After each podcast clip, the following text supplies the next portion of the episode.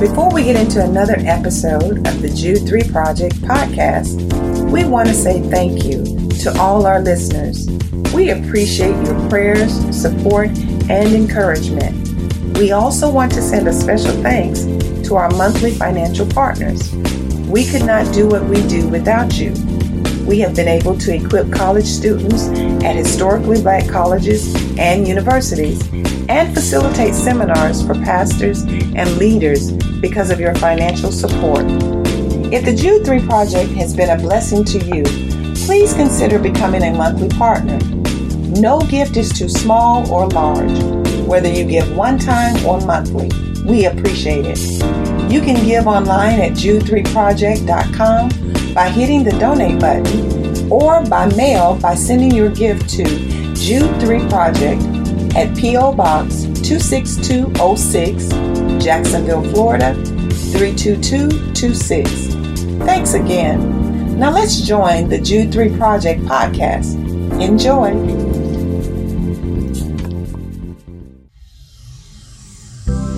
Hello, welcome to the Jude three Project podcast. I'm your host, Lisa Fields. I'm the founder the Jude three Project.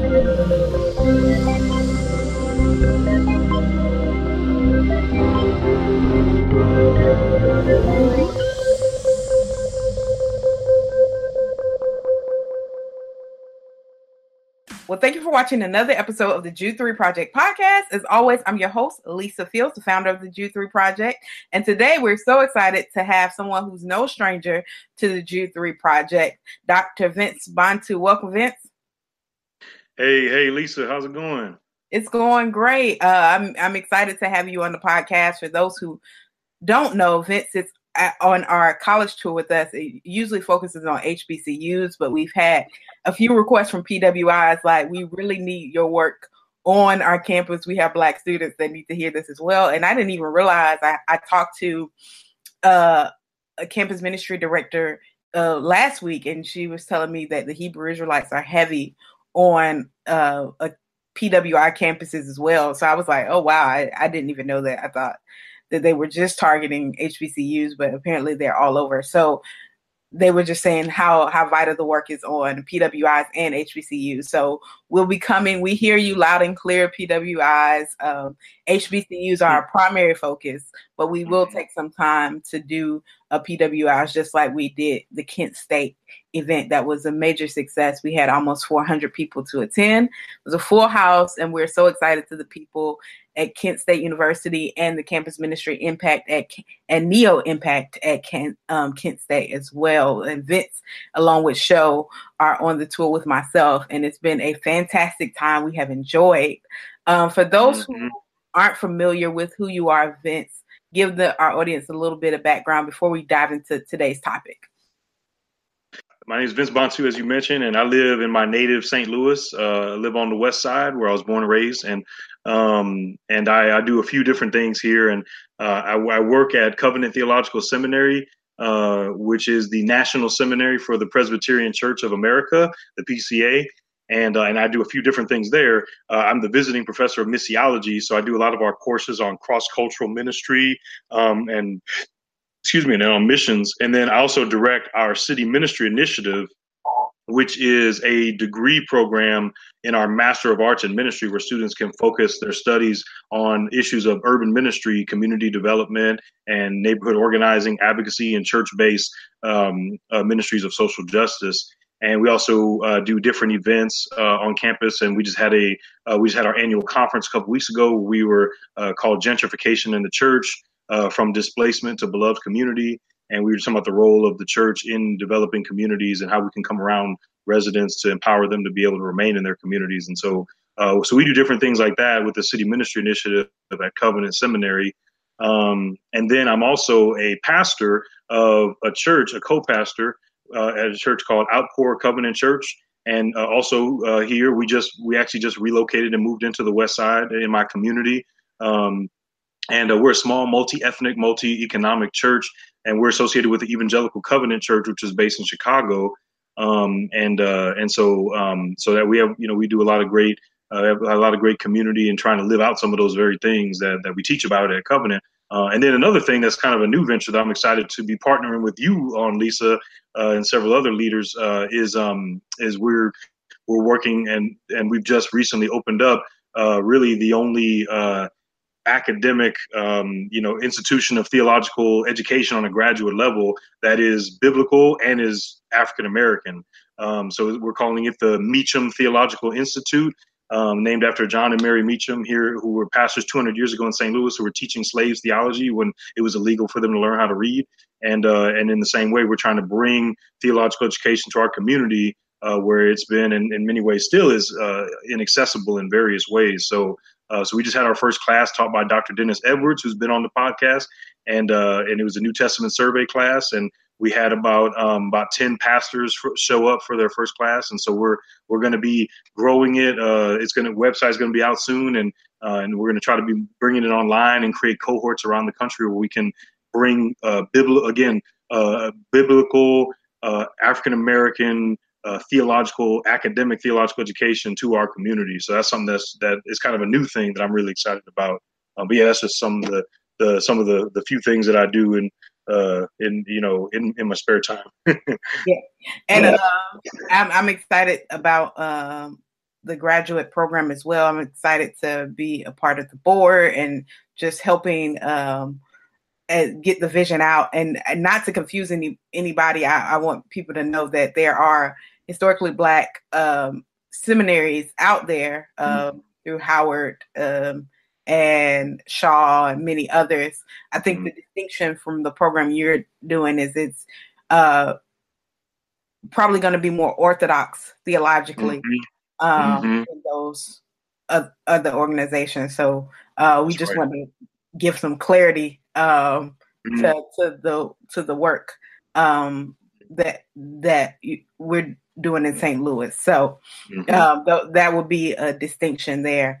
Today, we're going to be talking about something that probably goes along with that distinction um, and is evident in apologetics. If it, apologetics is at the core defending faith um, and defending the definitive um, definitive faith. Um, and so we're talking about exclusivity. Um, for those who aren't familiar with Uh, exclusivity. Can you please explain it? Because people are like, what What are you saying when you say exclusivity? We're talking about the exclusivity of Christ. What What What are we trying to articulate when we say that? Yeah, yeah. I mean, I think to put it in uh, to put it in some some uh, maybe in some urban uh, terms is that uh, we're we're talking about uh, you know not shacking up with Jesus, uh, and we're talking about or not. Not having side chicks with Jesus, uh, but we're talking about, you know, putting a ring on it and being faithful to Jesus. You know, um, you know, I think there's lots of different terms that, you know, we that get thrown around in theological discourse. Um, but but uh, when we talk about exclusivity, what we're saying is that that we're we're going with what the Bible says, that salvation is found under no other name under heaven than Jesus Christ. And what that means is that salvation uh, comes through the atoning sacrifice that Jesus made on the cross for our sins and through the resurrection power um, of, you know, of the resurrection that got him up out of the ground on the third day that's made available to us by grace through faith in the, in what, in Jesus Christ and his lordship. And so um, uh, when we say exclusivity, we're saying that, uh, that salvation is found only uh, through faith in Jesus Christ. And when we talk about inclusivity or or you know some other terms that get used as like relativism or pluralism, that is the idea that salvation for uh, for human beings can be found uh, through multiple avenues, not only through Jesus but through the messages of various other religions, right? Um, now the now the thing is is that really when you look at it, most religions are exclusive in their belief system in some way or, or or another. So some people will try to say, well, you know, other religions are more inclusive in their claims than Christianity is. And I would actually disagree with that and say that most religions, if not all, have some basic, uh, you know, exclusive claim. It just depends on what topic or what area, you know, um, because if you take Hinduism, for example, well, yeah, Hinduism might be more inclusive or more relativistic uh in terms of their belief on theism. You know, you can have Hindus that are atheistic, that they don't even believe in God, uh, or you can have Hindus that are monotheistic, believe in one God, or or a, at least, uh, you know, uh, a supreme God, like henotheistic, or you can have Hindus that are polytheistic, believe in multiple gods, and none of them are necessarily greater than another. Um, and so someone could say, well, Hindus are more inclusive. They, they, they believe in different things. I'm like, yeah, well, when it comes to theism, they're inclusive. But when it comes to their vision of salvation and their vision of uh, what we would call as Christians, total depravity or, or the human condition or fallenness or original sin, what they would call karma or uh, or, or uh, samsara, right? The cycle of, of rebirth, of death and rebirth, uh, being caught in the cycle of, of reincarnation. Um, and then moksha or salvation coming out of that, uh, you know, through removing oneself from the passions uh, and from desire, which kind of comes into Buddhism as well, that that is an exclusive belief, right? You cannot say you're a Hindu or a Buddhist and say, but I don't believe in reincarnation. Then they're going to say, well, then you're not a Hindu or you're not a Buddhist, because that is an exclusive belief to that particular religious system. So all religious systems have exclusive beliefs. Um, and I would argue that that any attempt at trying to be inclusive or say, no, actually, various claims can lead to the same path of salvation, that that is much more of like kind of a modern or postmodern belief system, or that comes really from people, honestly, who often are not very steeply, uh, not really deeply steeped in, in any particular religious system, and are just kind of on the surface level trying to say, oh, everybody's saying the same things. But actually, when you get a bunch of people who are deeply committed to their faith tradition and they're having respectful interfaith dialogue, part of that Uh, part of that conducive interfaith dialogue is the recognition that we don't we don't really believe the same thing. I mean, you know, uh, but we can still be cool. We can still work together. We can still partner for the community. We can still have a relationship, but we don't agree. And actually, uh, it shows greater respect when you identify the the differences and the distinctions of saying that, no, your your belief system is unique and distinct. Um, and so, but but again, pluralism and, and relativism is this idea that all roads lead to salvation, that different paths are really saying the same thing. Uh, now, universalism would be a totally different thing, which, uh, especially as it manifests itself in Christianity, uh, the it would be different than both exclusivism, exclusivism or inclusivism uh, slash relativism slash pluralism. Uh, but universalism would be the belief that that Jesus is the only way, that he is the only path to salvation. Uh, but that that path is made available to everyone. So it's the idea of the restoration of all things, that all people, all creation will be saved, but only through Jesus Christ. So they would they would agree with the exclusivists, us, and say that Jesus is the only way. Uh, but they would also kind of combine it with inclusivism or relativism and saying that that is for everybody, uh, but only through Jesus Christ. And so those are kind of just some of the basics of the, you know, kind of some of those those terminologies. Mm-hmm. Yeah. Yeah. Actually, uh, for those who don't know, this is something that we haven't announced yet, but there will be market cal- calendars for September the third um, for a courageous conversation in Chicago. Details coming soon. Well, we will have the various uh, viewpoints there where we will discuss this. Uh, you can register, get your tickets. I'm pretty sure people are going to come out uh, to see the conversation. Uh, it'll be one of six conversations that we're having that we will be announcing soon uh, with some pretty uh, amazing uh, panelists and scholars and uh, pastors and thought leaders from across the country are all going to be in Chicago on September the third for our, our first national Jude three Project Courageous Conversation. So I'm just putting a plug out there for that. You'll see more information coming soon, so be excited. Um, so as we talk about this, Um, one of the things that comes um, that I've heard in conversations with people, I've heard lectures from people who are, are African-American scholars who believe and embrace um, either Christian universalism or inclusivity. Um, they talk about this kind of idea that exclusivity is a white man's ideology. Um, mm-hmm. I know you've heard it. We've talked about it. Um, several times, that to embrace a exclusive claim is in fact not something that is consistent with uh, the ways in which early church thought about it. Uh, they would point to the fact that they would say the early church uh, before Augustine, um, I think that's one of the people they point to, uh, made a definitive claim of exclusivity that the church fathers before him kind of embraced universalism, Christian, this idea of Christian universalism, pointing to people like Origen. Um, what are your thoughts on that when you hear those claims? Yeah, uh, that's. I think that's a great question, um, especially bringing up Origen. I think that's definitely one of the primary uh, early Christian thinkers that that we have to engage when we're talking about this question.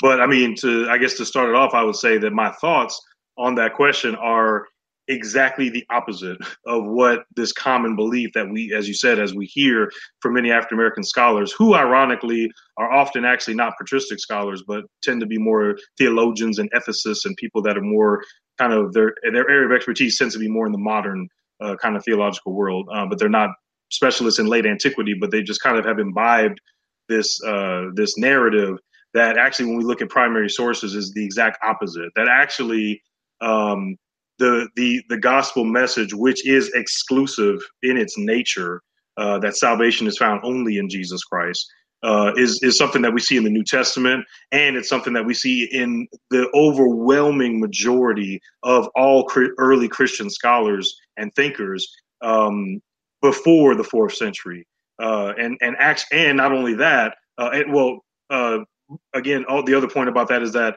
the you know the earliest Christian scholars and thinkers were spread out throughout the known world. They were in Africa, they were in the Middle East and Asia, and they were in Europe. And all of them embrace an exclusive gospel that Jesus is the only way, that on, salvation is only made available through Jesus Christ. This is what people of various ethnicities, various shades, all believed. Um, and uh, from an early and from an early standpoint, it did not start with Augustine. It did not start in the fourth and fifth century, but this is from the very beginning, from the first and second centuries, and in the third century. Uh, that's number one. And number two, the the the, the other reason why that's just preposterous, this belief that we hear uh, that that exclude that exclusivity is an invention of the white man or invention of the Western world, or you know hegemonic entities as mechanisms of oppression. Uh, the reason that's preposterous is the fact that we, when you actually look at it, the claims of universalism or the claims of inclusivism, uh, actually they themselves come from the white man. And actually the beliefs of, of universalism or inclusivism actually come from Greco-Roman Stoics, Stoics and, and Middle Platonists. That was actually the first people to articulate the idea of, of what's called the apokatastasis. So the apokatastasis is this term in Greek that that literally means kind of the bringing back or the, the restoring of all things.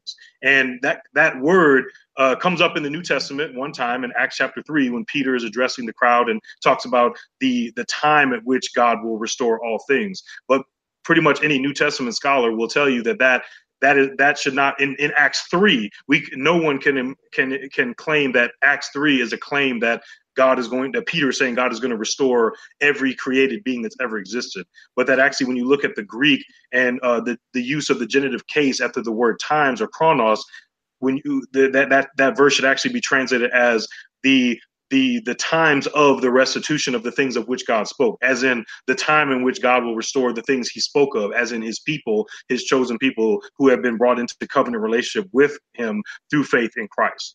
Um, and so, uh, so, so, you know, nobody, no New Testament scholar is going to say that, that the w- use of that word in Acts three is a uh, support of the universal belief. Um, but later people like Origen, Uh, people think maybe did use that term in the same way. Now, that's another important point, is that Origen's beliefs are not clear. And even Origen scholars will tell you this. Uh, one of the best resources on Origen is um, Elizabeth Clark, who is a professor of early Christianity at Duke, uh, who wrote uh, like a classic seminal text on Origen. And um, and and you know, uh, Doctor Clark and various Origen scholars will tell you that that. His views are very debatable on, on, on multiple issues, not just the issue of apokatastasis, which is something he did talk about. But, you know, some scholars will look at certain points of his writings, like in the, the dialogue with Celsus, the pagan Celsus, uh, contra Celsus, or his systematic theology of on first principles, and, and some of his uh, exegetical uh, works, uh, the hexapla, all the different things that he's written, uh, because he wrote so much. Um, and because he was a genius, and like most geniuses, uh, their, their thoughts can be scattered and kind of not sometimes clear. Uh, there are points in his writings where scholars will point and say, look, right here in his writing, he seems to be saying that all things will be restored. That that, uh, and then, but then another scholar will say, yeah, but look at this text. He seems to be saying that they won't be, and that that people do go to hell. And so it's not clear, even among scholars, what Origen actually believed on this issue. Is is point number one. Uh, that's that's important to look at. And he also dabbled with the idea of the preexistence of souls. Um, and he also, uh, some people will say, may have believed in a subordinationist theology, or that he might have understood the son to be subordinate to the father. But even that is a very live question in Origenist scholarship, is did Origen believe the son to be divine? Uh, and, and if he is divine, was he on the equal level of the Father? And you can make arguments either way in his writings. Again, in different points in his writings, he seems to indicate both sides of that argument. So Origen's, Origen's thoughts are not clear, number one. Number two, his views, or even the parts where he seems to indicate that he might believe in the apokatastasis, um, are very much a minority view, a minority belief system. And again, during his own time and uh, going after, but before Christianity became like trying to, the Roman Empire tried to take Christianity under Constantine and say, this is ours now. Long before that, Christians from Africa, from the Middle East, and from Europe rejected uh, his teachings. And that's why even to this day, he's not considered a saint, even in any in any particular Orthodox or Catholic church. And he's not, you know, he's he's considered a doctor of the church because of his the- theological uh, uh, profundity, but he's not considered a saint because his teachings are problematic, and his teachings were rejected uh, like three hundred years after his life at the Second Council of Constantinople in the mid sixth century. Um, but again, because people will say, well, that was by the white man, you know, uh, by the Roman Empire, by the, the church councils. But again, before the church councils, his his writings were rejected, uh, you know, by the majority of other scho- other Christian apologists, uh, even in his own native Egypt. Ale- Origen was from Alexandria in Egypt, and even other Egyptian Christians rejected him. The Pope of Egypt, Demetrius, actually cast Origen out, and Origen left Egypt and was cast into uh, into Palestine, and that's where he lived out the rest of his days. He was kicked out of Egypt. And so even many people in Egypt did not agree with Origen and his views on things. And then even later on, uh, especially um, when you get into the native-speaking, uh, Coptic-speaking Christianity, which was not influenced by Hellenistic philosophy or Greco-Roman uh, kind of, you know, society, that that even the native Egyptian Christianity rejected Origen's teaching as well. And the greatest Christian writer in the history of the Coptic language was Shenouda the Great, who lived from the mid fourth to the mid fifth century.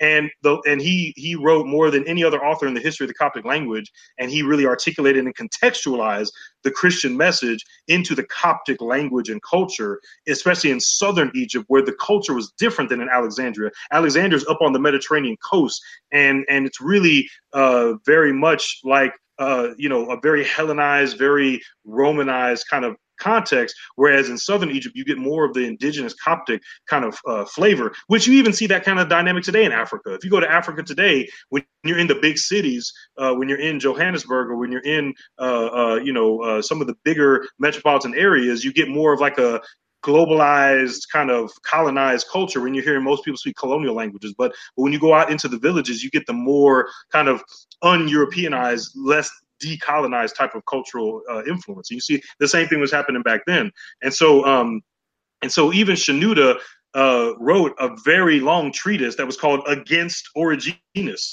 And and he he was going in on these on these views, which, again, going back to point one, it's not even sure if Origen himself really held these views, but um, his own native Egyptian uh, people uh, who were even like contextualizing theology more for native Africans in Egypt rejected the belief of the preexistence of souls, rejected, uh, you know, the subordinationist theology, but said Jesus is fully God and fully, uh, fully human. He's on the same level of the Father. And um, they, Shenouda and other Coptic Egyptian Christian writers fully rejected the idea of the apokatastasis, or the idea that all souls will be saved. Um, so, uh, so, so these are native African Christians who, um, who had been dying for the faith Uh, ever since day one. Egyptian Christians and North African Christians were some of the first ones to be persecuted by who? By the Roman Empire. So, th- you know, this, this is ridiculous, because they'll say uh, exclusivism is an invention of the white man, and uh, it was imposed on people later on. But all the early Christians were universalists before, and nothing could be further from the truth. If you look at all of the early apologists, Irenaeus in his Against Heretics, he goes through and names all of them. He's, he's arguing against the Gnostics. He's arguing against Valentinianism. He's coming again. He's saying, Jesus, the gospel is the only way. This was Irenaeus. This is like two hundred years plus before Constantine. Uh, Justin Martyr, who, like Irenaeus, was from Turkey. Uh, these are Middle Eastern people. Justin Martyr writes uh, in his apology on the supremacy of the Logos, and also argues for an exclusive faith in Jesus Christ. Uh, Justin's Uh, pupil, Tatian the Syrian, right? Not Tatian the Roman, not Tatian the white man. Tatian the Syrian also wrote in Syriac, and, ta- and and which was later translated into Greek, and talked about how the uh, the wisdom of Moses was greater than the wisdom of Homer. And he went against and rejected Hellenism and rejected Greco-Roman theology. And he argued again for the exclusive faith of Christ. Tertullian, who was a North African and who also espoused a mountainous, uh, indigenous African uh, version of Christianity at a time when North African Christians were some of the main ones being killed for the faith by Romans. so, so, so, uh, Paganism and, and heresy and oppression of Christians came from the white man in the first few centuries. But what was happening in Africa among Africans? It was Orthodox biblical theology that they were dying for, like Tertullian, like F- Perpetuum Felicity, like uh, the Egyptian Christians who were being persecuted for the faith under Diocletian before the time of Constantine. They were the main ones dying and, and defending the faith when they were being persecuted by the Roman culture. And that leads to the third and last point, which is that Origen's idea of the apokatastasis, which is just one of many other heresies and uh, and false teachings, did not come from uh, African and Middle Eastern Christians. It came from Stoics from like three hundred years before the time of Jesus. The first use of the apokatastasis in the way of understanding it to mean the restitution of all things, uh, where all matter will be realigned back to the stars and the planets, which is part of Greco-Roman uh, pagan philosophy, was articulated by Stoic philosophers like two hundred years, three hundred years before the time of Jesus. So Origen and the idea of the restitution of all things is actually being influenced by the white man, by the Western world, by the Greco-Roman Hellenistic world. He is taking and appropriating a Hellenistic concept and trying to apply it to Christian theology, which comes from a brown-skinned, Middle Eastern, Aramaic-speaking uh, people group of which Jesus and the early apostles belong to. And so, again, it's the idea that all things are coming uh, back to, you know, restitution and universalism. That very idea comes from Greco-Roman philosophy, not from the scriptures, not from the theology of the people of color who were, who were the earliest Christians and the earliest Christian apologists, who all believed well before the time of Nicaea, who all argued for the exclusive faith of Jesus Christ. And I think that's very, very, very helpful uh, because, like you said, the, the picture is painted that it's exclusive exclusivity claim was something that started with, with Augustine. Um, and also that it was also something that's a byproduct of the Reformation. Um, and the picture is painted that it is something that conservative evangelicals uh, use as an oppression and mechanism to further oppress people, especially throughout slavery. Um, and that to be intellectually honest and to be um, uh, kind of uh, theologically astute and understanding the text means that you embrace a more um, inclusive um, theology. Uh, but what you're articulating is that there were, were Africans way before uh, the fourth and fifth century who embraced exclusivity. And those who didn't, it was a problem. It wasn't like we all, like I, I saw a status, especially when it came to what's happening with the Carlton Pearson movie, that said, you know, there was no um, conflict between the early church fathers, um, that they didn't really push back on Christian universalism, uh, that they kind of were, but they were against other things and named other things heresies. And that wasn't called a heresy until the fourth and fifth century, and which you're sharing, that's not the truth at all. Not at all. Um, I mean, you know, again, Origen and his teachings were rejected even by his contemporaries um, in the third century and, uh, and even in his own native Egypt. And, and again, you already have all of the earliest apologists uh, made it very clear that um, salvation comes only through belief in Christ. Uh, and that um, and that any other heretical movement that claims any you know anything contrary to the gospel claims is false, right? So that that in and of itself shows an an exclusive uh, belief that Christians had. Uh, and then even outside of the uh, the Greco-Roman world, even if we go into Persia, right, outside of the purview of the Roman Empire, you know, modern day Iran and Iraq and and Afghanistan, that they were also combating universalism on another front, which is called Manichaeism. And uh, and Manichaeism was a belief system that was started by Mani, uh, who was a Persian, uh, who was a Persian leader in the third century, in the in the late second and early third century, who he started his own religion that was also universalistic, where he understood himself to be the reincarnation of the Paraclete or the Holy Spirit. Um, but he also said, he also would argue that that you can follow, that he was the reincarnation of Krishna and Buddha. And and and then later on, after Islam, his followers understood him to be uh, kind of, you know, uh, the the next prophet in the succession of prophets after Muhammad. And so he basically tried, Manichae, the Manichaeis were a major world religion that started in Persia, but they spread all the way out into China and all the way into uh, across the Middle East and into Europe and into North Africa as well. They were all over the world uh, in late antiquity and even into the medieval period. And they were very relativistic and pluralistic. They, in fact, the analogy that Mani uses or is used about him in his biography, uh, which was written in the third century, was that he uh, he's like a river, and all of the other rivers flow into his river. And so the river of Buddhism, the river of Hinduism, the river of Christianity, they all flow together into his one river, and they all come together. So it is a very pluralistic mentality where, and that's why one of the reasons they were so successful and widespread, because they would go into different cultural contexts, and it would go into China and be like, oh, Mani is actually Lao Tzu. And, and so Taoism would kind of embrace it and fuse with Manichaeism or Buddhism or uh, Hinduism or, or, you know, all these other religions. Um, and it was a very pluralistic religion. And one of the things, this gets into the conversation about pluralism, one of the things about Manichaeism, uh, now they were very much persecuted, which is wrong and messed up. But one of the reasons they were persecuted was because the fact that they kept trying to go into all these cultures and say, we all believe the same thing. And actually our leader, Mani, he's just the reincarnation of your God. And so you can, you know, you can practice. And so everyone didn't like these people. Like Hindus didn't like them, Buddhists didn't like them, Taoists didn't like them, Muslims, uh, you know, Christians. So this is maybe a, a, an early example of a pluralistic religious movement that ended up dying out, and it's now extinct. Um, because again, most people do not uh, operate that way, where they're saying, "Oh yeah, we all believe the same thing." They're like, "No, we actually don't believe the same thing," um, and and you know, we don't have to pretend like we do to have peaceful and respectful dialogue.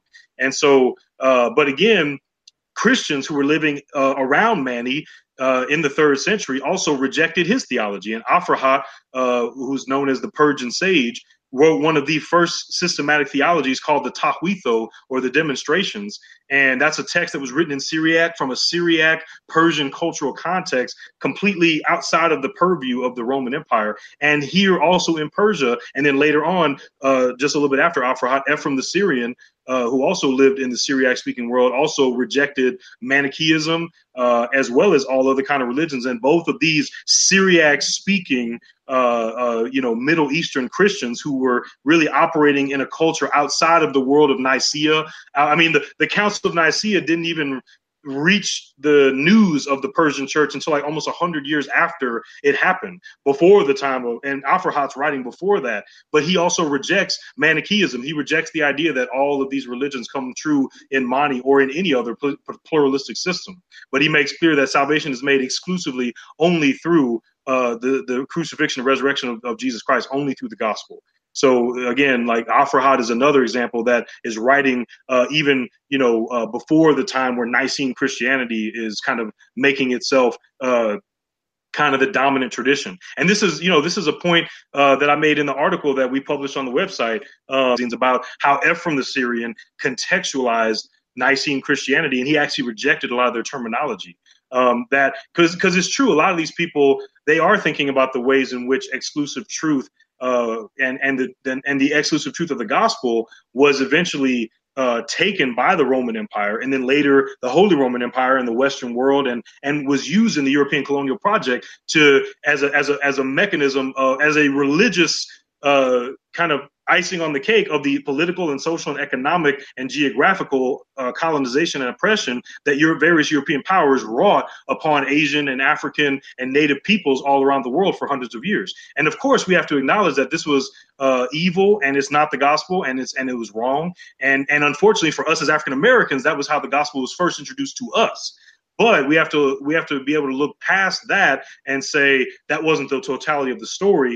And what many of these European people were doing was not the gospel, was not Christianity, uh, but it was actually the idolatry of their own kind of white supremacist identity, that really they were just putting Christianity in the employ of their true religion, their true idol, uh, which was white supremacy, which is still happening even with many, you know, people in our own country. They call themselves Christians. And, you know, that's and that's something that goes all the way back to the time of Constantine in the fourth century in the Roman Empire, when P- even Peter Brown will argue that in the same way, when Christianity came into the Roman Empire and they decided to make it a Roman religion, uh, it really was kind of a uni- unifying religious factor that would be in the service of Romanitas and establishing a universal Roman religion, which was ultimately the Roman people's and Constantine's ultimate priority. And Christianity just became another mechanism of, of, of creating that Roman unity.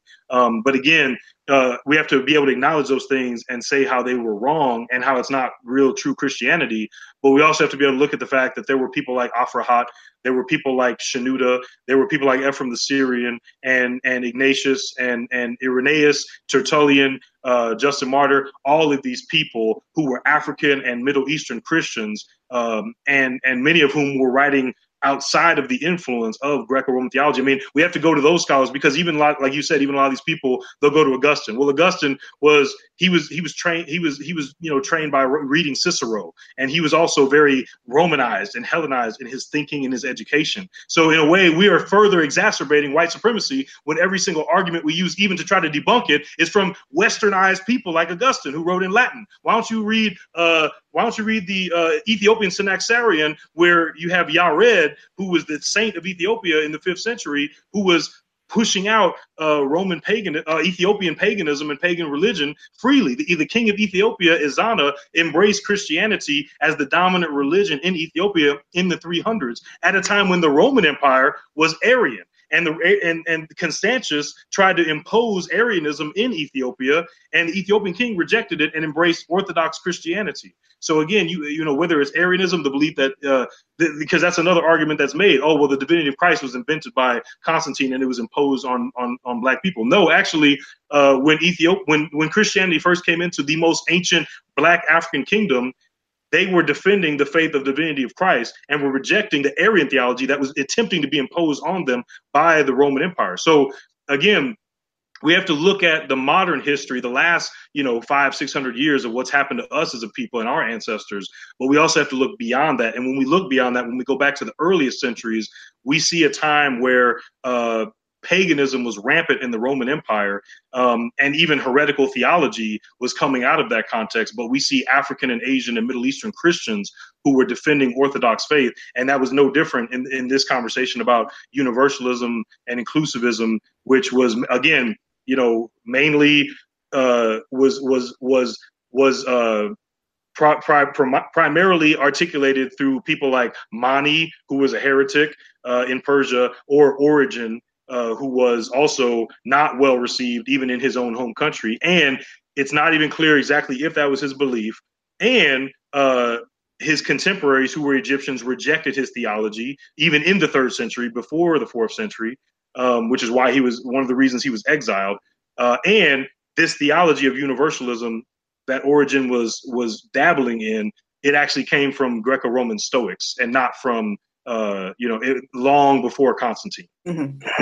I think that's very helpful. I love how you make the distinction of how people, those in North Africa, receive Christianity, and those how how we receive Christianity as African Americans, uh, because I think that's vital, and not to get the two uh, mixed up, and mm-hmm. understanding that there is a distinction there. And I also think it's important to note that, because when we talk about like liberation theology, um, which I'm thankful for, a lot of the groundwork that uh, Doctor Cone put in, and um, I'm saddened to hear about his death, but he mm-hmm. did a lot of helpful work for us, especially in his works, uh, mm-hmm. like The Cross and the Lynching Tree. That's very, very helpful, helpful resource that we would recommend. Mm-hmm. That he's writing against, um, he's he's struggling with not only conservative theologians, but liberal theologians as well, white liberal theologians mm-hmm. uh, that were racist. I know that um, um, Samuel DeWitt Proctor talked about his experience uh, with uh, racist um, deans at Duke, and how they mm-hmm. didn't want him to preach uh, mm-hmm. when he first was there, because they didn't realize that he was Black. So I think it's intellectually dishonest to paint the picture that only conservative evangelical Christians uh, were racist. Mm-hmm. And not, mm-hmm. on the other hand, talk about the fact that liberal theologians were racist equally, uh, mm-hmm. and perpetuated some of the same ideas. So to embrace liberalism as a idea, as a theological idea, as it, as if it is a cure for racism, mm-hmm. I think it's problematic. Um, mm-hmm. Because there were racists on both sides, if we're going to mm-hmm. be fair. Mm-hmm. Um, That's right. So I think it's important to note that as we're talking about this, mm-hmm. uh, because, you know, there's still, I have friends that are at some, um, the, the schools that, I mean, you, you experienced it on both sides, because you went mm-hmm. to um, Princeton, right? Mm-hmm. Mm-hmm. And you went to um, uh, Gordon Conwell. So you, mm-hmm. you've been in conservative evangelical spaces, and you've been in more mm-hmm. mainline um, spaces mm-hmm. and studying. And so you know that it's racist, racism in both in both organizations. So that's right. It's important to note that um, mm-hmm. as we're talking about this, just to to be more to be more honest about what's happening, and neither embracing either theological construct free mm-hmm. from racism if you're not applying the love your neighbor ethic and mm-hmm. looking out for those on the margins um, mm-hmm. uh, fully. So um, I think that's, that's right. important to note as well.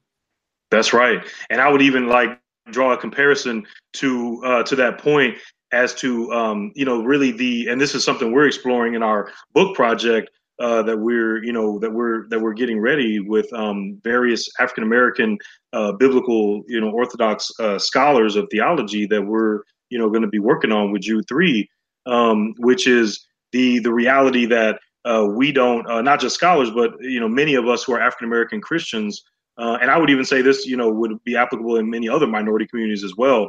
We don't fit into the boxes that many white Uh, you know, theologians have created between, you know, liberal and conservative, or or fundamentalist or modernist or evangelical and uh, progressive, whatever the adjectives used. We, again, uh, at the end of the day, uh, there's white supremacy and the, and there's uh, patriarchy in all of these systems, and that they uh, neither one really speak to the reality of the Black church, which is inherently holistic.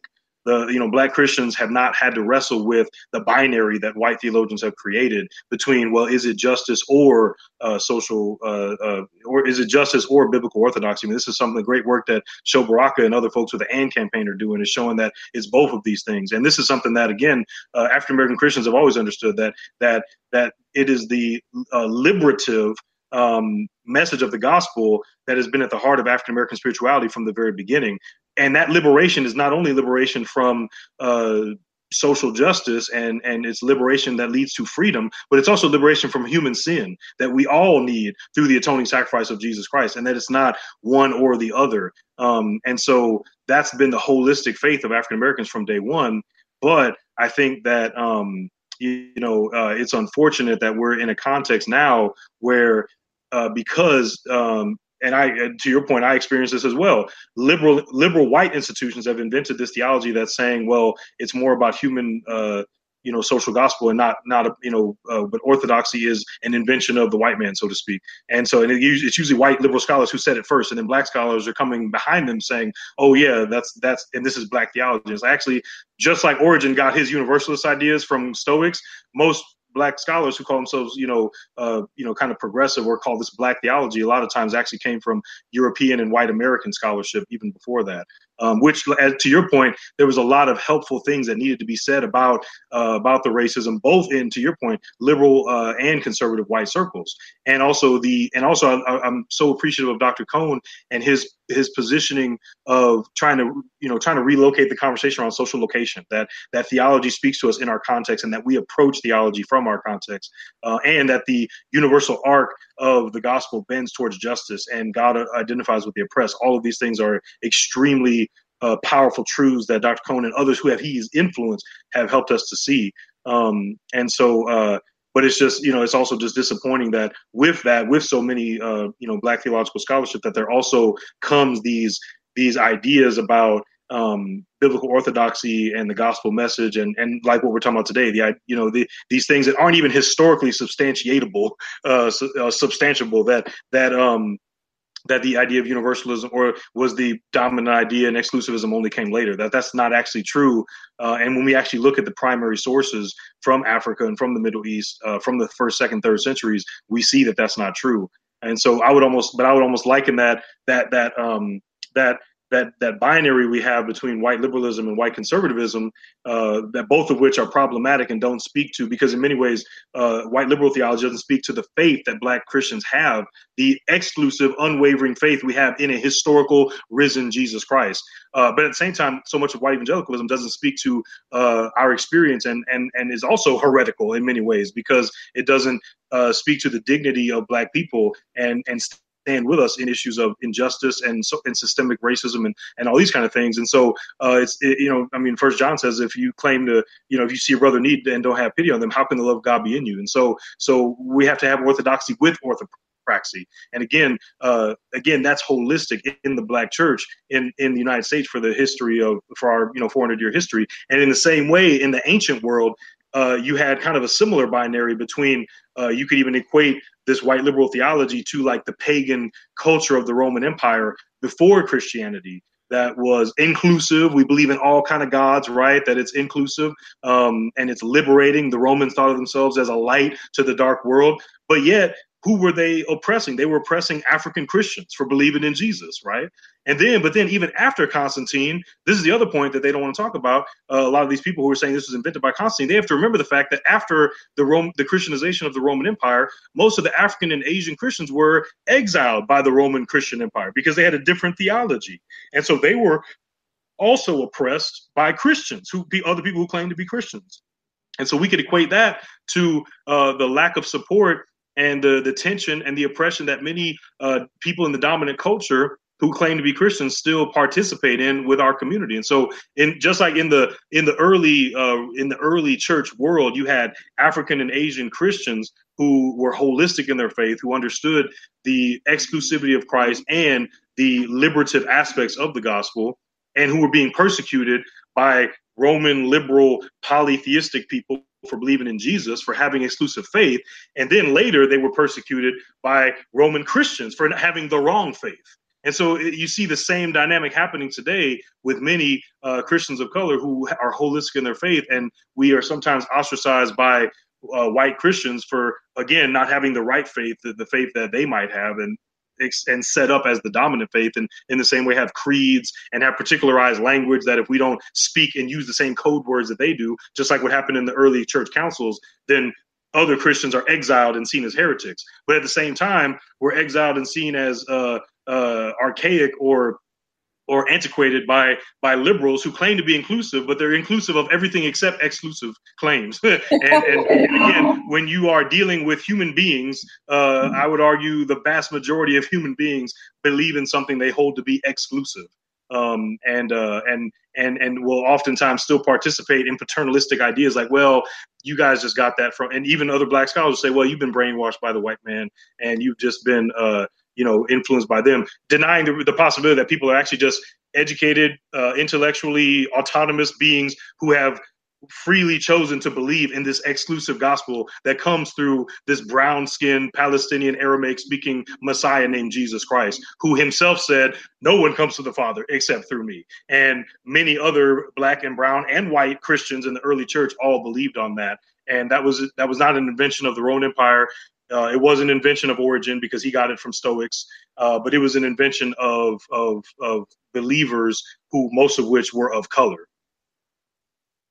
I think that's, that's definitely very helpful, and I, I I think you know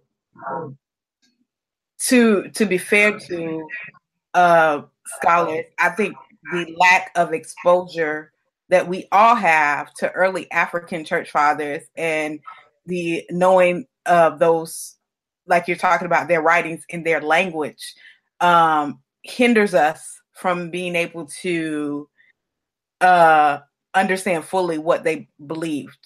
Um, mm-hmm. and, and that speaks to the educational systems we have and mm-hmm. how there's a lack of exposure to those things. So people are really just working with the tools that they've, mm-hmm. that they've been given and coming up with these thoughts. Uh, the benefit, I think, of your work and what makes you an anomaly is that that you're really intentional about reading these early church fathers in their original languages, learning the languages. And and that's something I think that I'm so thankful for your work for, because if if not, we would just have kind of what the, the textbooks were, were given uh, mm-hmm. unless we, we uh, dug a little deeper and had that specialty. So I'm thankful for, for your work in that case. As we close, for those who are um, thinking through exclusivity, what books would you recommend for them? Yeah, um, I think, again, I mentioned, uh, just to kind of clarify um, a little bit about, you know, what's what people have kind of just on a surface kind of skimmed and and made assumptions about people like Origen and their belief system. I think, again, Elizabeth Clark's book on Origen and the Origenes, I think, will help understand how complex uh, and, and, you know, his views were and his writings are. And so it's not exactly uh, easy to just kind of pinpoint, excuse me, a um a particular view of his. So I think that would be a real helpful one. And then also, um, also I think that, uh, you know, the the writings of Shenouda would be really helpful to just see a, uh, you know, again, see an Orthodox Egyptian.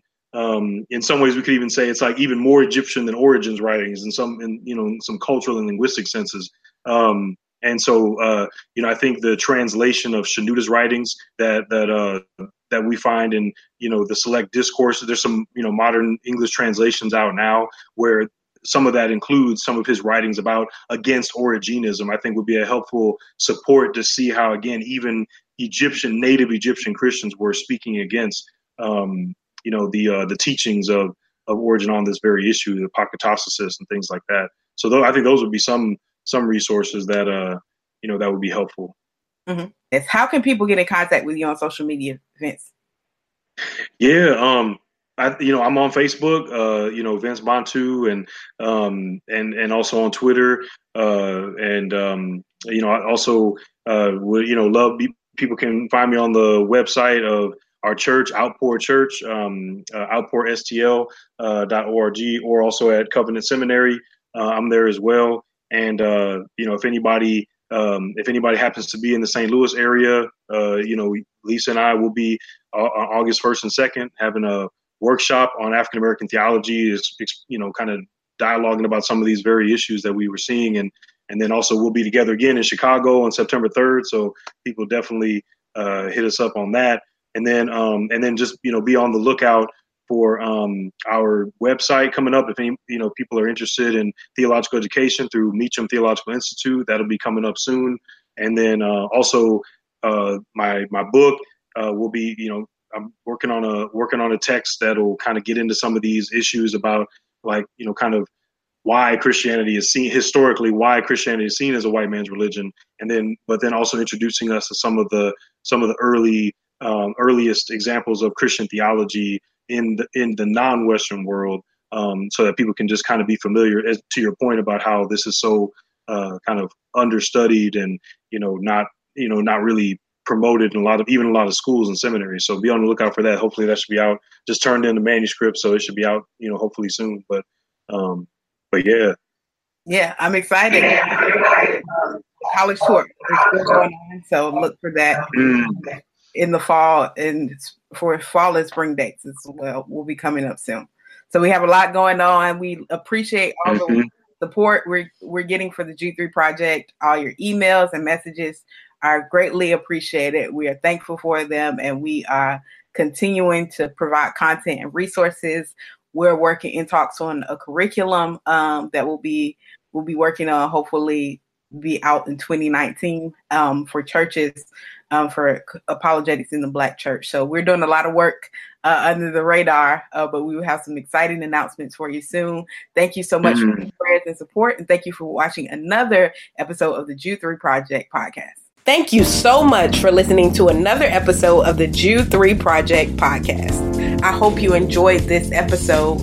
You can tune into all our past episodes at w w w dot jude three project dot com. You can subscribe on iTunes, Stitcher, Google Play. Remember not only to subscribe, but also rate us. That helps us to gauge how we're doing and how you're enjoying the show, and it gives other listeners some ideas about the show as well. So thank you so much for tuning in. Also, remember we have our Bible engagement app in partnership with Back to the Bible to help you get better engaged in the Bible every single day. You take a survey, it assesses your strengths and weaknesses and sends you Bible verses based on those. So it's a great app. You can download the app by searching in your app store or Google Play, searching Jude three Project, and it'll be right there for you.